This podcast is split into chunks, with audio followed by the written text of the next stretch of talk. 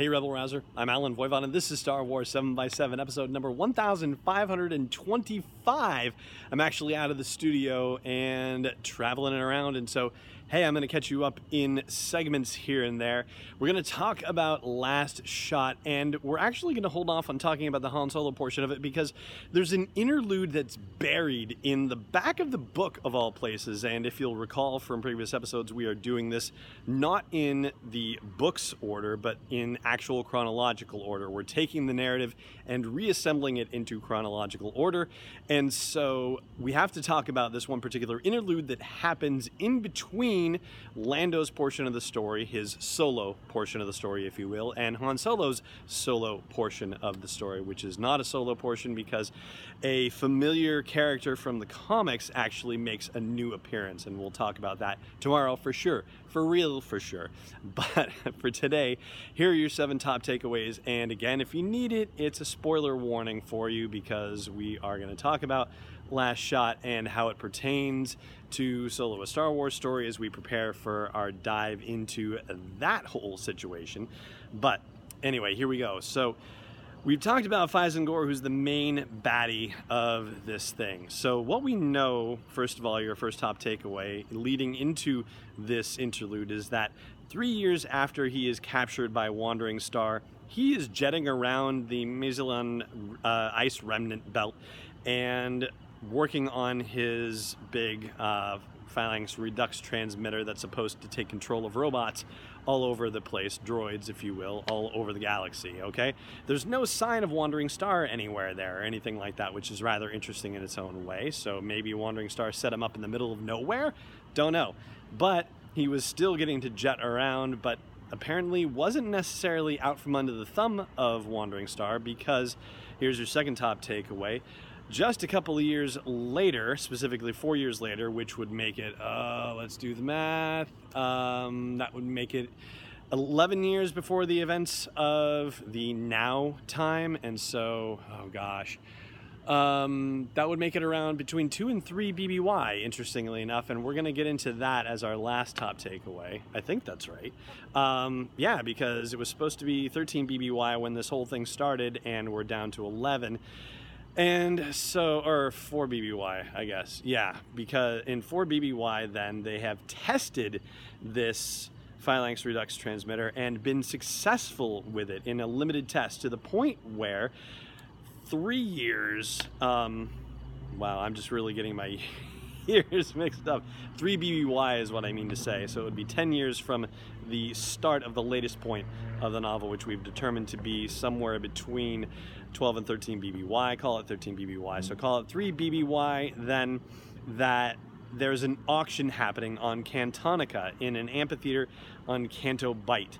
And they are trying to sell this technology, Wandering Star is. They're auctioning it, auctioning it off to the highest bidder. And one thing we know, um, this is a fourth top takeaway, would be that the droid Gotra is involved. And this is a new criminal gang made up of droids that we are hearing more and more about. And they were featured in the Most Wanted novel, which was the young adult novel depicting Han and Qi'ra in the days and weeks prior to the events of Solo a Star Wars story and they seem to be back again. So apparently, we're going to be hearing more about this Droid Gotra gang in future installments of the Star Wars expanded universe, or at least the new expanded universe, if you will. It'll be interesting to see if they start making the jump to television or to movies. Anyway, your fifth top takeaway is the fact that this is the time at which Fyzen Gor decides to start implementing some of his apocalyptic vision, or at least this is the idea that we are meant to believe, because he disrupts this auction by having his droids turn on Wandering Star and kill not only Klee Pastaira, the guy who found him and captured him, but also the Grand Vigoth, who is the head of Wandering Star and who Klee Pastaira wanted to kill anyway.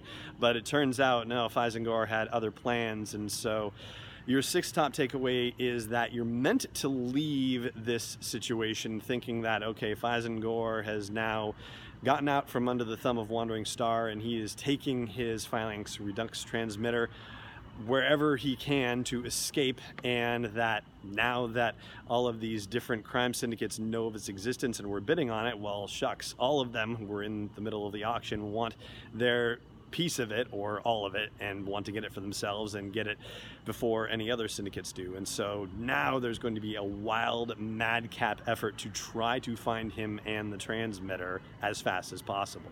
Now, there's one problem with all of this, and I'm going to explain that problem right after the break and a few words from our friends at Nissan. Stay tuned. Hey, Rebel Rouser. Have you ever wanted to take a land speeder for a spin, or maybe even the Millennium Falcon itself? Well, here's the next best thing. You can make your own custom solo a Star Wars story inspired Nissan with the best in galaxy customizer. Just go to sw7x7.com slash custom to customize and share your own Star Wars inspired vehicle. And don't forget, Solo a Star Wars story is coming home on digital September 14th, Blu-ray September 25th, and new on 4K Ultra HD as well. Welcome back. So here's the thing we are told that the now section of this novel happens just over two years after the events of the Aftermath trilogy. So we are told that it takes place in between 7 and 8 ABY after the Battle of Yavin. And then the adventures with Han and with Lando and with the origins of Fyzen Gor take place 10 years and 15 years and 18 to 20 years prior to the quote unquote now timeline. Well, 10 years would put it at between, say, uh, 2 and 3 BBY.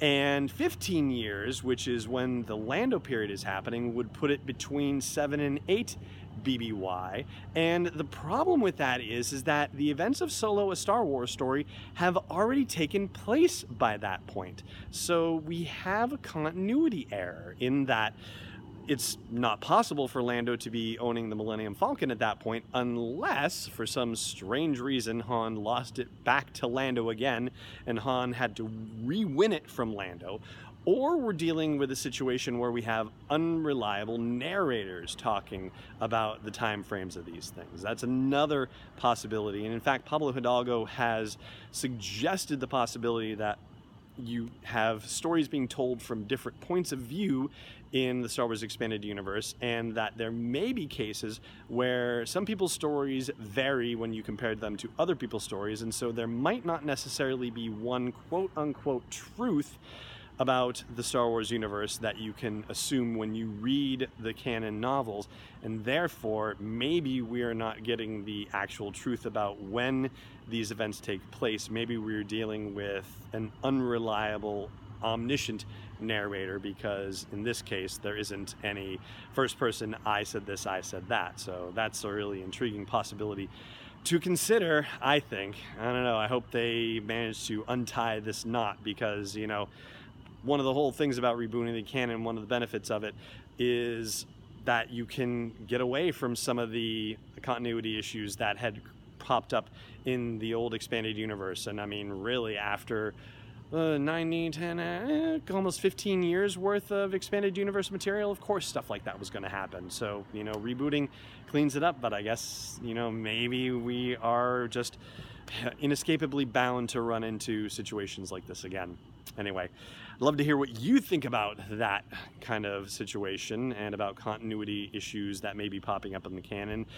Let me know wherever you happen to be catching this episode. And that is going to do it for now. So, if you are not yet subscribing, then please do so wherever you happen to be catching this episode. And if you are not yet supporting the podcast on Patreon, then by all means, if you are enjoying it, then please do consider supporting me and the show. It's just me. I'm a one-man show. And that is at patreon.com slash SW7X7.